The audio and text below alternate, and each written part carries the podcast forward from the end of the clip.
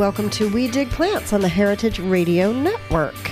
Heritage Radio broadcasts from two shipping containers in Bushwick, Brooklyn, located next to Roberta's Pizza at 261 Moore Street.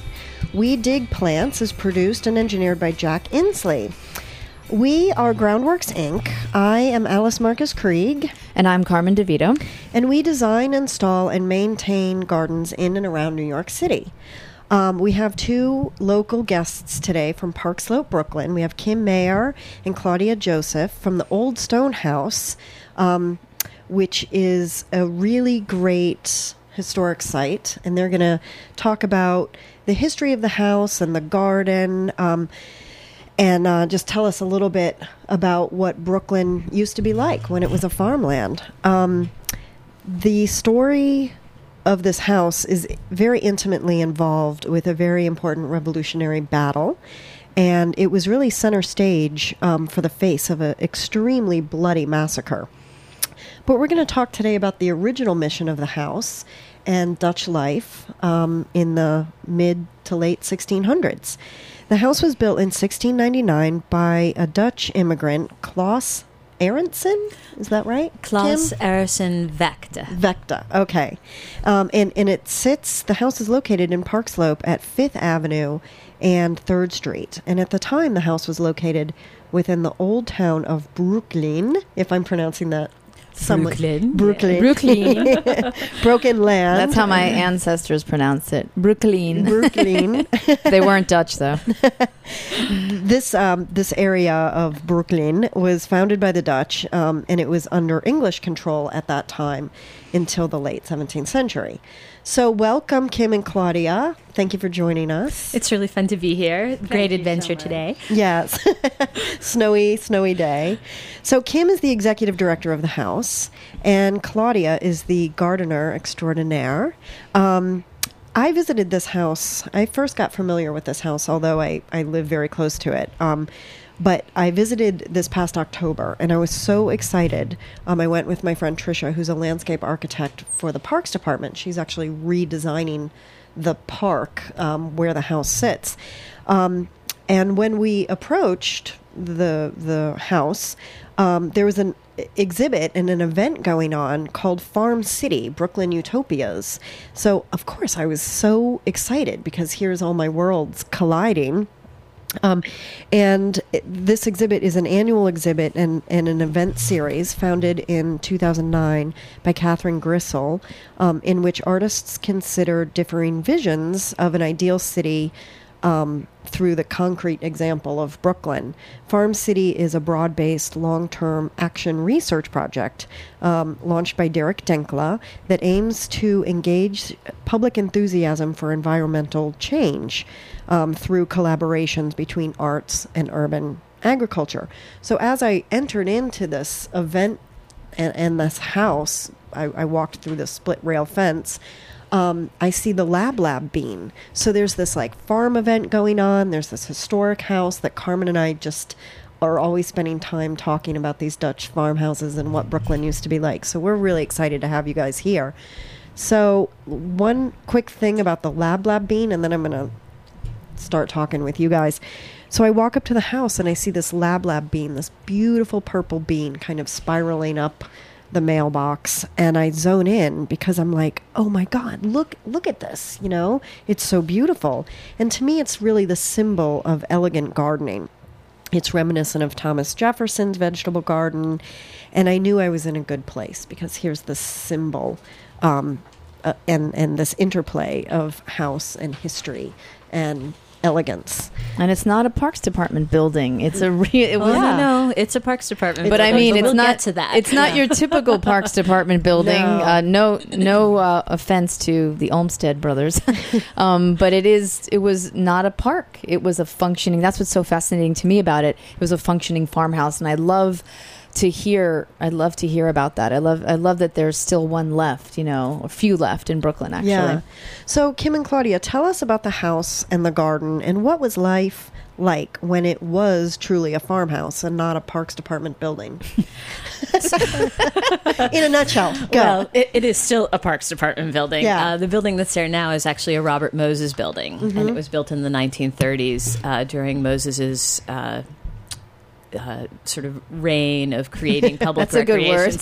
yeah. yeah, and uh, but the house is very reminiscent of the original building. It's uh, looks somewhat like an Amsterdam townhouse, long and narrow.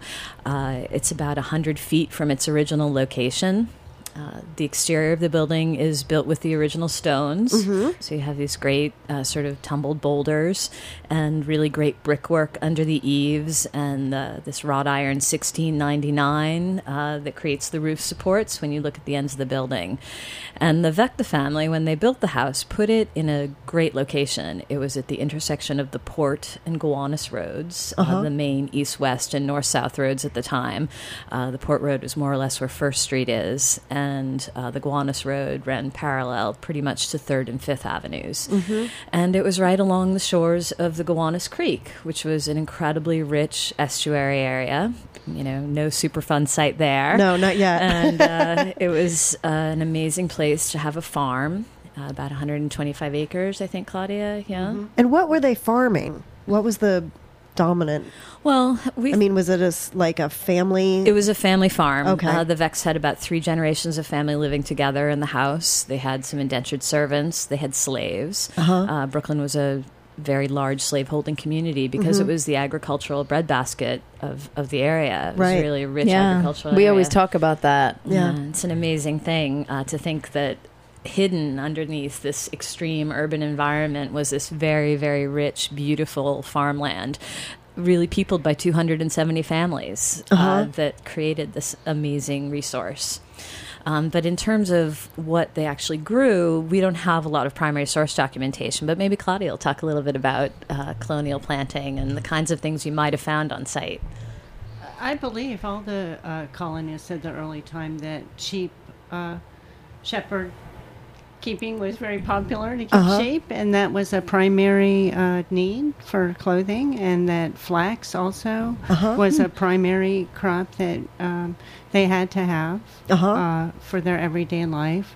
I believe corn was introduced very early. Uh-huh. And they had to have all their medicinal cabinet. They must have foraged the native plants in the area Mm-hmm. and also brought with them many of their well loved plants from home. Yeah. When I visited, I saw you had the Three Sisters um, display going on.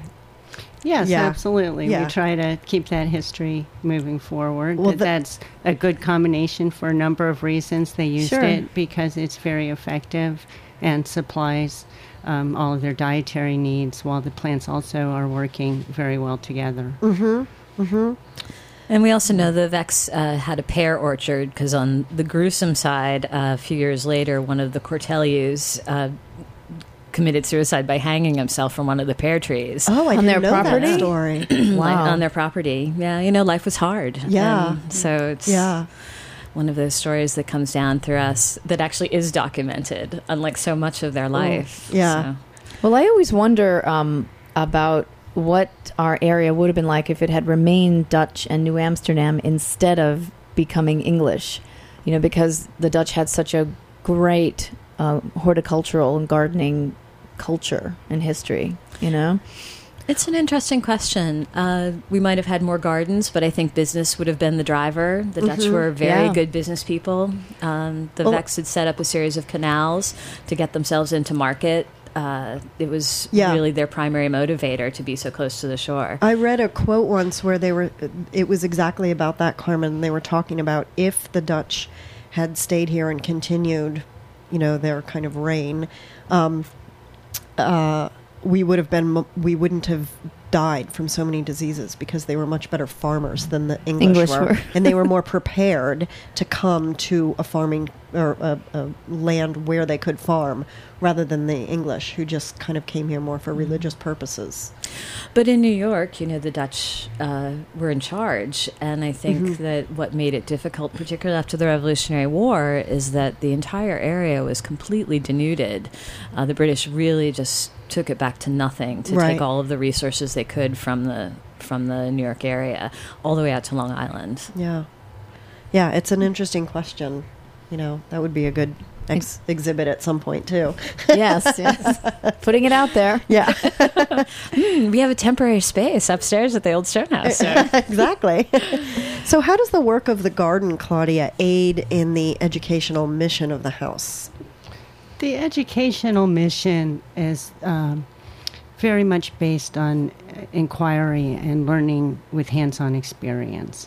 So the gardens are a fabulous tool for people to explore the history directly. Uh huh. Um, the children, we have a second grade program where Uh-huh. the children are turned loose in the landscape to find the medicinal plants that the colonists would have used. Uh-huh. And uh, it's really a moment of joy when they go out on their scavenger hunt. And uh, they're very excited when they find the plants and draw them and connect with them, that they're developing a relationship with the landscape. Um, which I think is very important at that age. Yeah, and for city kids to be Yeah. connected and not think of plants as just something that fills a space. Exactly. they have a function, uh, they, we have a relationship, and uh, there's a benefit. And it really operates on two levels. Uh, you know, we're educating children, but we're also educating adults. Mm-hmm. And Claudia has a few programs coming up that really get at that adult education aspect of it. So. Yeah. Yeah. tell us about those. Good. Um, I- I teach a field called permaculture, Uh-huh. which is an environmental field uh, design, and it is a whole systems study. Uh, so And you actually worked with Alice Waters, is that right? I worked in- with her out in California, a little bit. Yeah. I did go to the Edible Schoolyard, Uh-huh. and that was a wonderful learning experience to have uh, two acres with children running loose. It Yeah. was really exciting. And um, so we, uh, the job I did there was to install a creek bed, actually. So that's the a permaculture thing where you get out your A-frame and you find where the contour of the land is, and you look at the flow and um, can do something Uh-huh. uh, like that to make a water that re- uh, a ditch that retains water.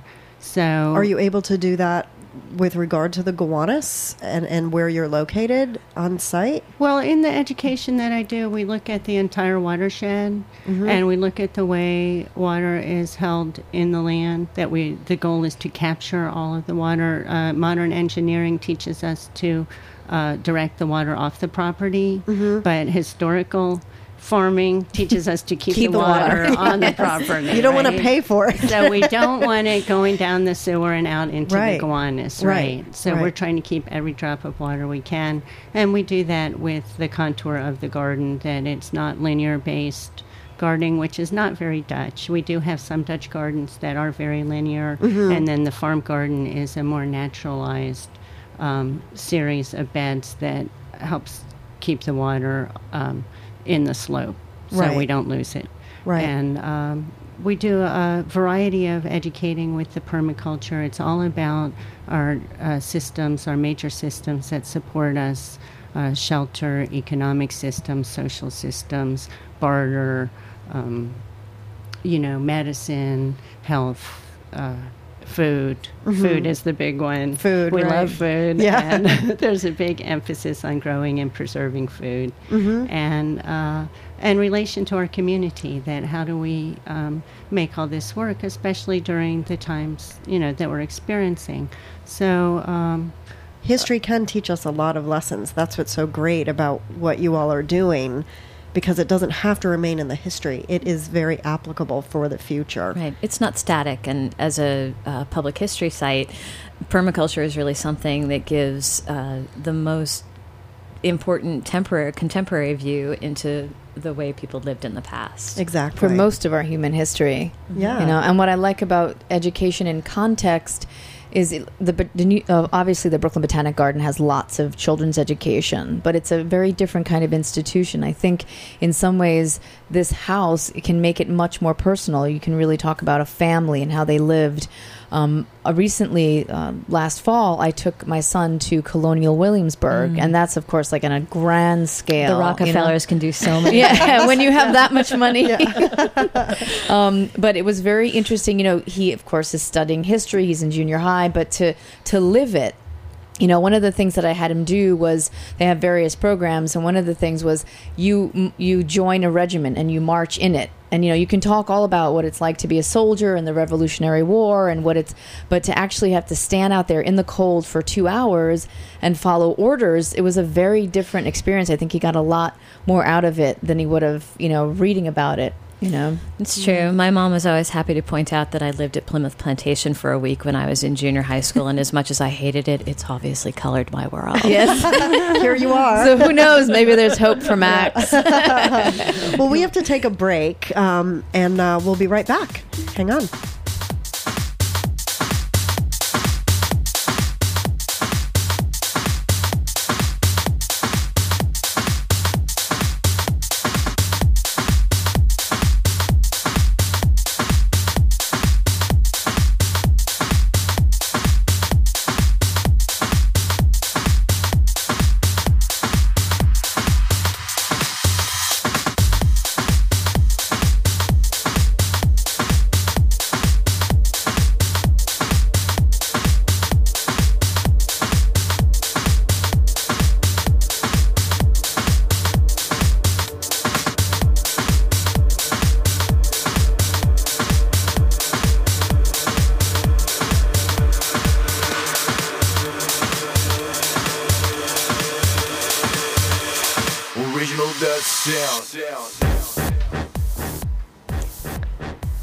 Welcome back. You're listening to We Dig Plants and the Heritage Radio Network.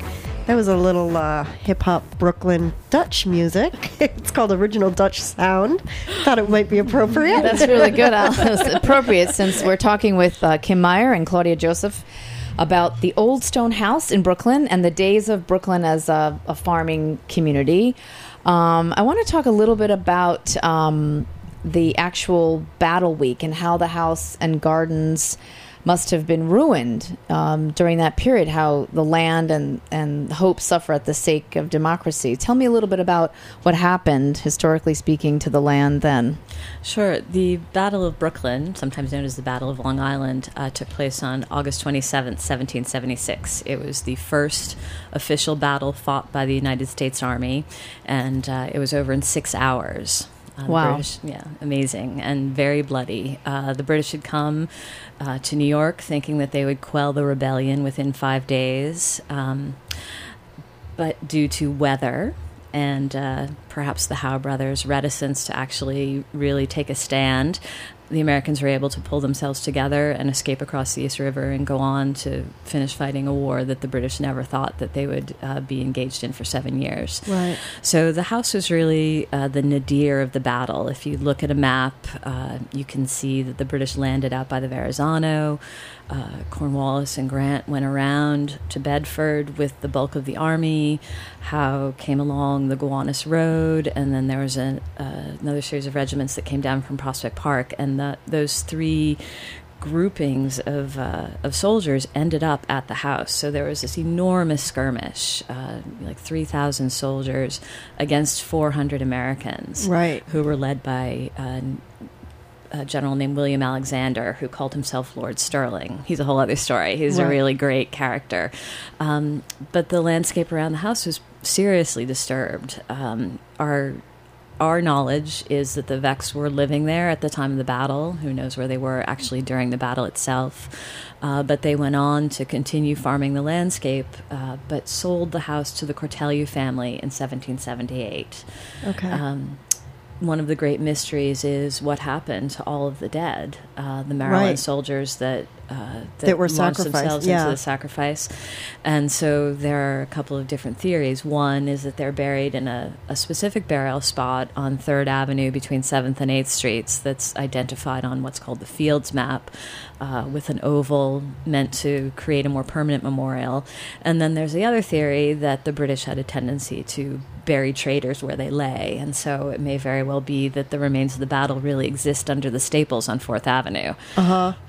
Oh my God! I, I, I grew up as a kid touring Civil War battlefields. I lived in Virginia, and my father took me. We lived very near to the Shenandoah Valley, and I was at Gettysburg and the Battle of Vicksburg, and I was uh, all up and down that, learning, you know, and recreating. My father was one of those like recreationist Civil War Reenactor. Re- Yeah. No, he wasn't that. not- he wasn't. He wasn't in that He didn't dress up, costume, no. nutty, but but we had certainly had the tours and the books and the like.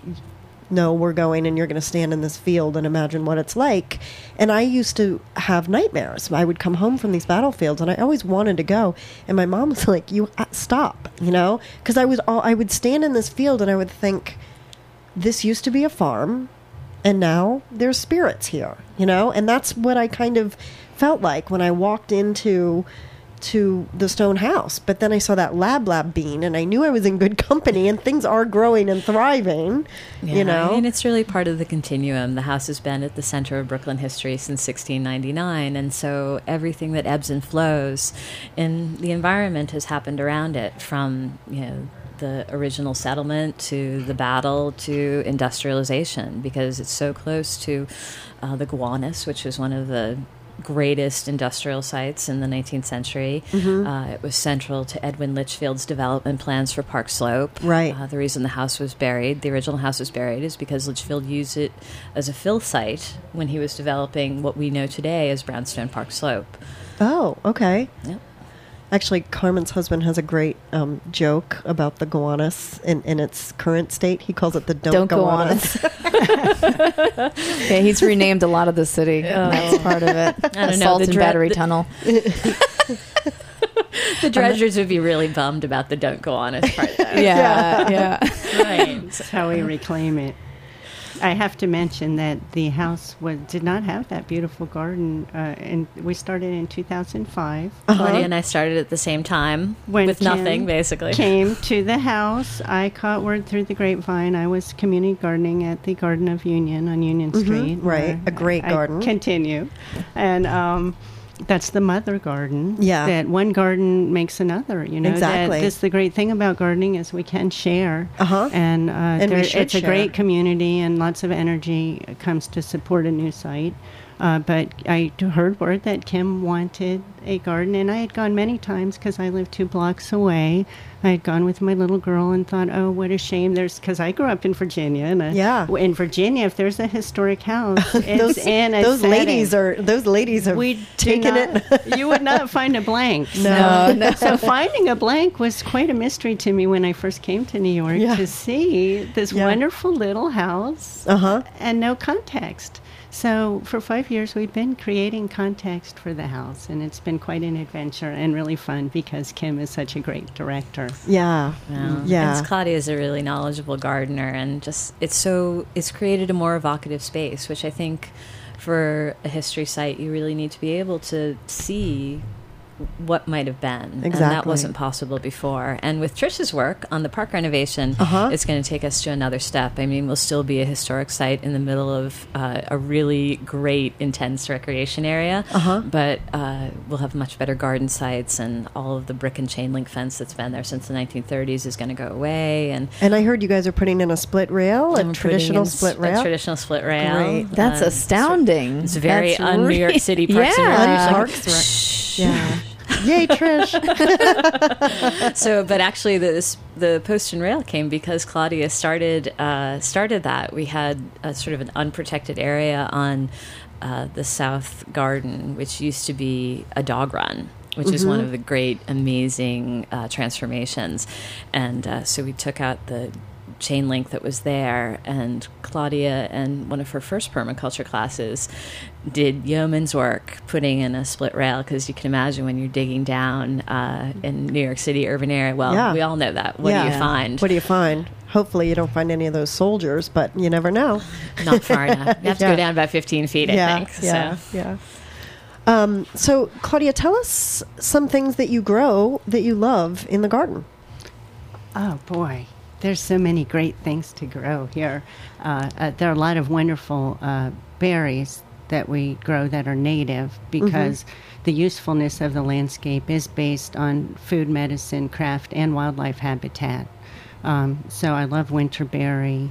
I love snowberry, uh, juneberry. You know, all the berry yielding natives are wonderful landscape plants um, because of their resilience and their performance. you Right, know? right. Yeah, and they're offering um, a form, a history, and a habitat that our hope is that instead of blackbirds and starlings and pigeons and sparrows, that we'll have uh, real birds. And we have started getting woodpeckers and kinglets and the occasional wood thrush during migration. Mm-hmm. And it's really lovely and I think fun for everyone to see a, pr- a pretty little songbird in the landscape. Yeah. So that's uh, one of the uh, themes behind our foundation plantings. Okay. And then Mm-hmm. what what about for the future? Are you going to ever would you ever want to do like a traditional kitchen garden or is that too kind of planned and programmatic? No, we have many, many aspects of the kitchen garden in place already. We have uh, dozens of herbs uh, for culinary and medicinal use. And, uh, you know, in the new garden, we had, uh, we just got the big space that actually had sun. So vegetable production went up quite a bit this year. We had a lot of cabbage, kale, collards, uh, beans. We had uh, a little Three Sisters thing going on, uh, some canteen gourds, you know, useful items that maybe are a little uh, different than what uh, you see in a standard uh, food garden, but Uh-huh. not that far off. Yeah, right, Yeah. because it is about utility. So those gourds and, you know, everything is used. Every single f- part and parcel of the land is used. Absolutely. Uh-huh. Yes. And we have a great project coming up uh, starting this spring with Brooklyn School of Inquiry that's going to um, uh, be a really focused Three Sisters gardening project. And the kids are going to come work on the site. And uh, we'll probably do some maintenance over the summer, and they'll continue in the fall to come back for the harvest. So, our goal is to create an ever more sort of uh, engaged garden program at the house. The school gardening movement is so strong right now, and so many people are Right. interested in it, but Yeah. not every school is able to have a garden on site. And so we feel like our role is really to provide a space where teachers can come with their class and have that hands on experience at the house. Yeah. And Claudia's made that possible. Yeah. And we're having a lovely event for teachers on February 12th. Uh, the um, UFT Educating Tomorrow Division is going to be bringing some teachers in, and we'll be working with them to help facilitate their planning for school gardens. That many teachers would like to garden with the children but don't have the experience and they're intimidated. And we would like to do Offer that them, outreach and help them make it possible and have them feel comfortable and happy. Yeah, and um, see the with that extra resources. workload. Right, yeah. So That's are really good. I'd like to send some. I'm trying to start a project at my son's junior high. They have an actual greenhouse, a, an education-sized greenhouse on site. He's at um, uh, Bay Academy in Sheepshead Bay, and it's very difficult. Um, one of one of my frustrations is they they say they want to do it, but then they never really can commit to the time, and it's such a huge bureaucratic process to go through all the layers, you know, to just do something as simple as start seeds, you know? That's a whole other conversation. yeah, you know? Yeah. So I might need you, Claudia, to come down, Yeah. Absolutely. help cut through that red tape. I love encouraging um, staff to, you know, just take 'Cause it they- on. Once yeah. the structure is there, it is not so hard. No, and they have get the, space. program. Like you were saying, it's very rare that a school has the space to have. They have a whole courtyard with raised beds that could be food gardens. The greenhouse can be, you know, the place to start things, but they just don't have. It's sort of not organized, and and they're also, as you were saying, afraid of taking on too much more because they're already so overwhelmed with work. You know. Mm-hmm. It really has to fit into the curriculum, and I think Yeah. Uh, the way that the Department of Education has the system set up. It's so testing based, especially in middle school. It makes it very challenging to get out of the classroom and to do things that are sort of off the standard curriculum. So Right. anything we can do to help with that, and I think the more support that teachers have to do that, Exactly. the happier everyone will be. Yeah, So- and that's what's so important about community, and you know that's why we wanted to have you on the station and to get the message out for what you all are doing at the house. And it's really a beautiful, great little site in in Park Slope, Brooklyn, and I really encourage everyone to come out. Yeah, I don't think enough people know about it because you know it seems like I said like a or like a more typical park, you know, and I don't think people Yeah. realize the historic importance of what happened there and also what's happening now and what's going to happen in the future. Well, I think um, that that's actually a great end to or note to kind of end on because um, there is this master plan for redesign. Can you talk a bit about that? And then, unfortunately, we're going to have to wrap things up. But let's just talk about what the landscape and house is going to evolve into.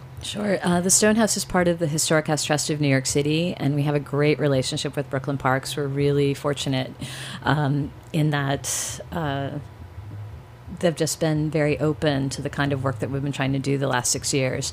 Uh, it's been open to the public since 1997, but we're finally at a point institutionally where we have a board that's very visionary and forward thinking and uh, support from parks and really good expertise available to us through Claudia.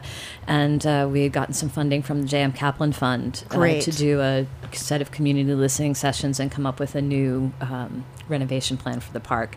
And so it takes quite a bit of time from Uh-huh. the beginning of the idea to the actual uh, fruition of the plan. Yeah. But we expect by uh, spring, early summer of 2012 that we'll have this beautiful new playground area with one main path leading to the house, uh, some interpretation out on the site, and it'll Great. just be an even more thriving uh, community space than it's been. And it'll let us do the kind of public history programming that we've wanted to do for so long and really haven't been able to do. Right, right. And um, I overheard you and Trish talking about some trees. Are there going to be some?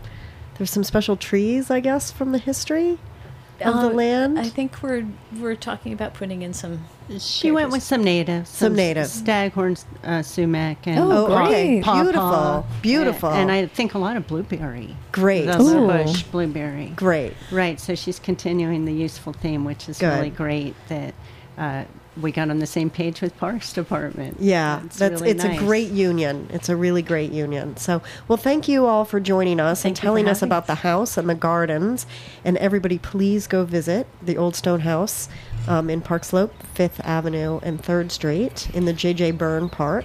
uh, Washington Park Washington- and JJ Byrne Playground. Okay. We have all our events on our website, theoldstonehouse.org. We're going to uh, post a link exactly. Thank you so, so thank much. you so much. Thanks for listening to We Dig Plants.